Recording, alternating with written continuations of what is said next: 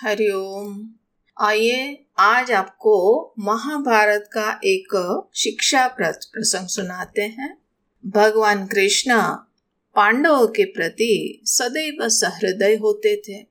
उनकी हर एक मुसीबत में उनकी सहाय करने पहुँच जाते थे और दुर्योधन की माता गांधारी इस बात से अनभिज्ञ नहीं थी। एक बार माता गांधारी ने भगवान कृष्ण के समदर्शी होने के संदर्भ में संशय उठाया और उन्हें पक्षपाती बता दिया। वो बोली कि कृष्ण, वैसे लोग भले ही तुम्हें समदर्शी कहे, पर मुझे तो उसमें संशय है, क्योंकि तुम हमारे पुत्रों और पांडवों के प्रति व्यवहार में स्पष्ट भेदभाव करते हो। युधिष्ठिर की तो प्रशंसा करते हो और दुर्योधन की निंदा। गांधारी की शिकायत और उलाहना सुनकर प्रभु मात्र मुस्कुराए और मौन रहे। लेकिन कुछ समय के पश्चात भगवान ने गांधारी के सामने पहले युधिष्ठिर को बुलाया और कहा कि अपने राज्य में जो भी दुष्ट मनुष्य हो उसे गांधारी के समक्ष उपस्थित करो। युधिष्ठिर ने कहा, जैसी माता की आज्ञा।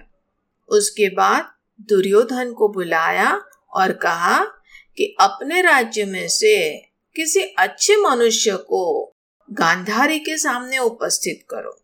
अब दुर्योधन अच्छे इंसान की तलाश में निकल पड़ा और युधिष्ठिर दुष्ट के बुरे इंसान की तलाश में।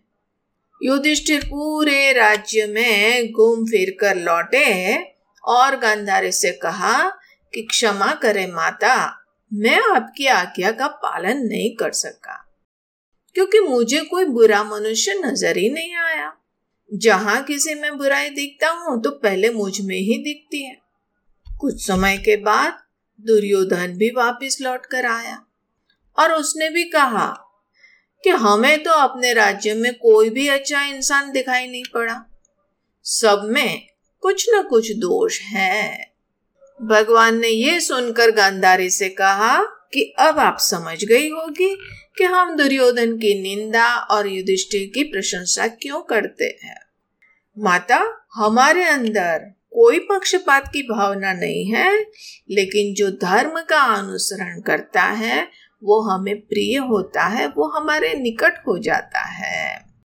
और जो धर्म के विपरीत जाता है, वो स्वतः हमसे दूर हो जाता है। यहाँ पे ये दिखाई पड़ता है कि जैसी हमारी दृष्टि होती है, जगत हमें वैसा ही दिखता है।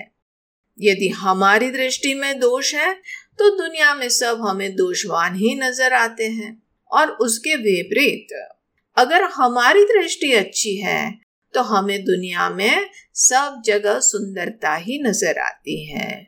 ऐसी अच्छी दृष्टि से युक्त लोग ही धर्म मार्ग का अनुसरण करते हैं और ऐसे धर्म मार्ग गामी का ही भगवान अनुमोदन करते हैं, उनका साथ निभाते हैं। हरिओम